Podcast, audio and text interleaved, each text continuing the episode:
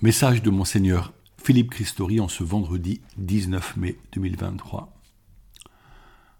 De l'Évangile de Jean.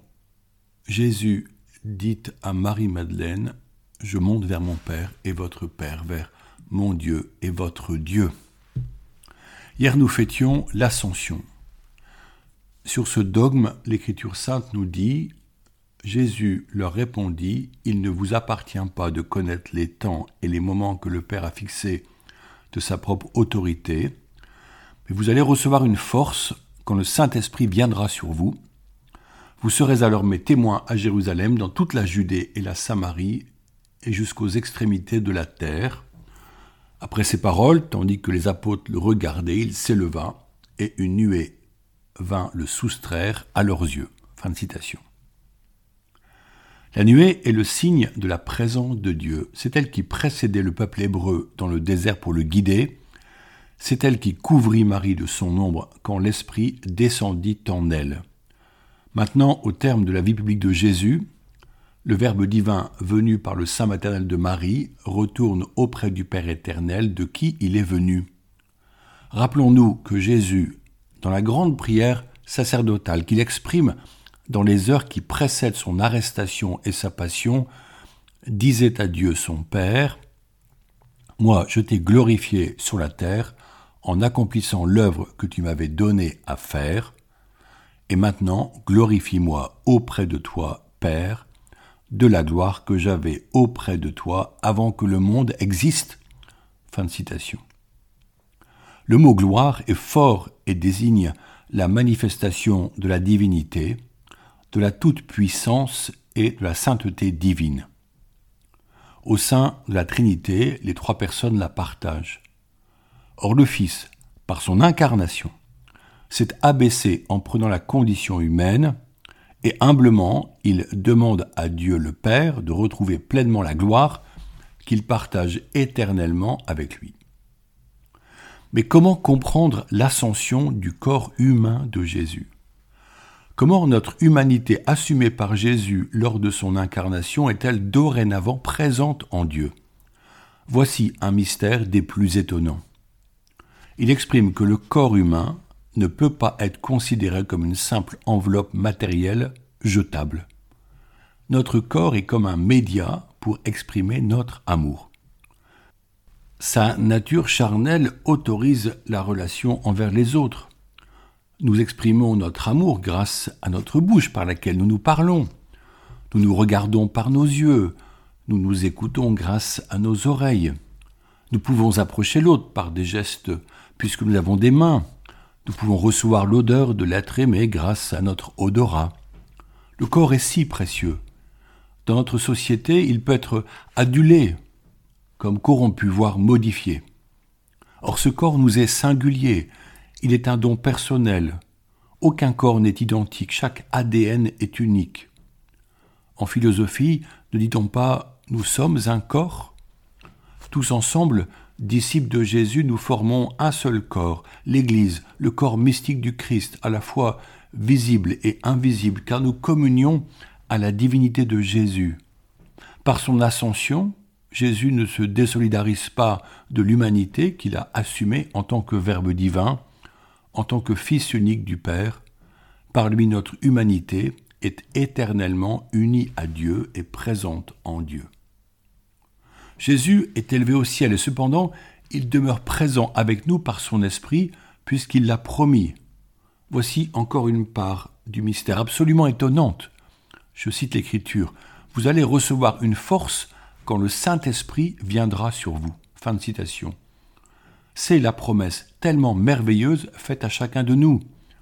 En présence de l'Esprit de Dieu, nous ne demeurons pas esselés sur terre car nous sommes accompagnés par lui qui nous guide et nous inspire. Ce sera lors de la fête de la Pentecôte que nous ferons mémoire de la communication des dons faite aux apôtres et que nous demanderons d'être renouvelés par l'effusion du Saint-Esprit pour servir Dieu et aimer les autres. En effet, dans la liturgie ecclésiale, nous vivons de manière renouvelée le même événement ancien, l'Esprit permettant que tous les disciples soient convertis plus encore en vue de leur union à Jésus, et afin d'être envoyés en mission. Ce feu qui descendit sur chaque apôtre sous forme de langue brillante, nous demandons qu'il nous illumine en réponse à l'attente de Jésus qui dit Il me tarde qu'il soit déjà allumé. Si le feu détruit, le feu purifie surtout l'or, le feu transforme les aliments pour les rendre digestes, le feu réchauffe là où le froid donne la mort.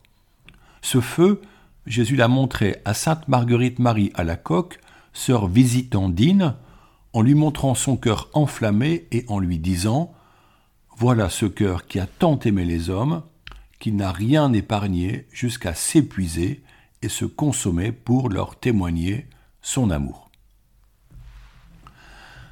Cet amour brûlant, notre société n'en a-t-elle pas un besoin urgent? Les tentations de manipuler la vie, la loi sur la fin de vie qui veut ouvrir la possibilité du suicide assisté et de l'euthanasie, le suicide si fréquent, particulièrement chez les jeunes, mais aussi les retraités, la mise à mort des enfants dans le sein maternel, la violence croissante dans les conflits domestiques, tout cela ne dit-il pas le désarroi d'une humanité perdue qui compense son mal-être par la consommation et l'étourdissement, par les rêves d'argent facile, et par des relations interpersonnelles éphémères, par la consommation de drogue? Comment serons-nous des témoins du don de Dieu, de la présence et de la force du Saint-Esprit? Entre l'Ascension et la Pentecôte, nous vivons la première neuvaine, celle que vécurent les disciples au Cénacle de Jérusalem, dans l'attente de la promesse de Jésus. Aussi, j'aimerais vous parler des fraternités de maison que je mentionnais dans mon dernier message en les appelant des foyers de feu. Nous en avions déjà proposé durant l'avant ou le carême avant la Covid. Il s'agissait de s'organiser localement et de se retrouver en équipe à domicile pour lire ensemble les évangiles, méditer la parole de Dieu et prier les uns pour les autres. Ces fraternités prennent des noms divers suivant les diocèses. Maisonnée, fraternité, équipe, groupe de partage, etc. Elles sont précieuses comme lieu d'échange et de rencontre, comme lieu d'enrichissement mutuel, comme lieu de parole et de confiance, comme lieu d'intercession, donnant à chaque membre la paix et la joie de s'y retrouver entre amis chrétiens. Dans nos villages, ne seront-elles pas la réponse à l'isolement spirituel afin que des chrétiens se regroupent autour de la Bible? Ce ne sera pas une organisation d'experts mais le regroupement de chrétiens aimant Dieu et souhaitant se dire les merveilles que l'Esprit réalise. Si l'on prend le modèle de la Pentecôte, première fraternité en attente du Saint-Esprit, dans le partage de ce que Jésus a réalisé durant sa vie terrestre, nous pourrons les nommer foyers de feu. Le foyer est l'âtre autour duquel une fratrie se retrouve, et le feu est le signe de la présence du Saint-Esprit.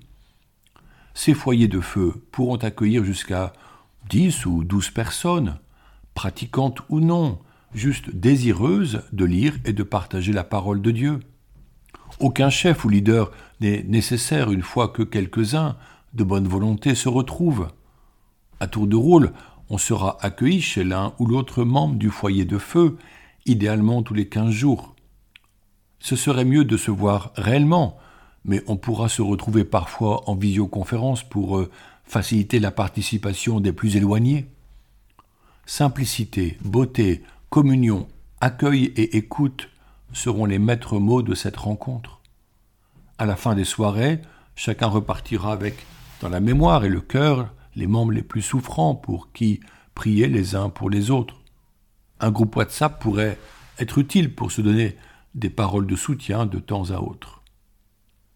Cela doit jaillir du désir des fidèles du Christ, qui comprennent l'urgence de vivre authentiquement la fraternité à l'écoute de la parole de Dieu.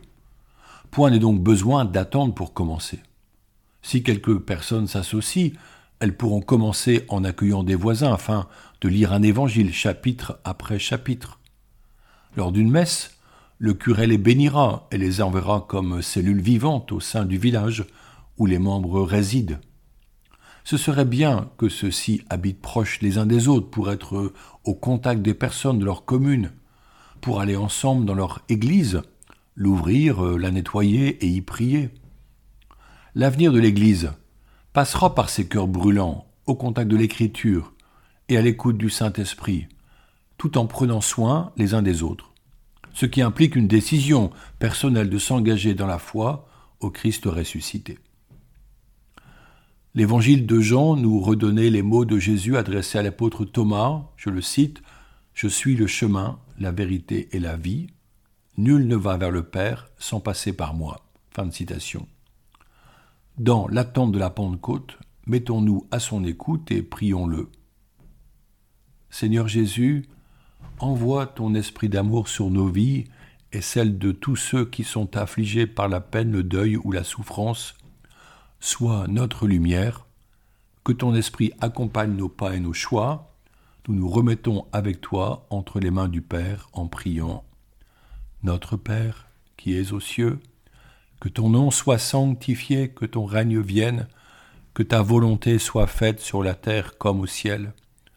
Donne-nous aujourd'hui notre pain de ce jour, pardonne-nous nos offenses, comme nous pardonnons aussi à ceux qui nous ont offensés, et ne nous laisse pas entrer en tentation, mais délivre-nous du mal. Amen. Bonne journée.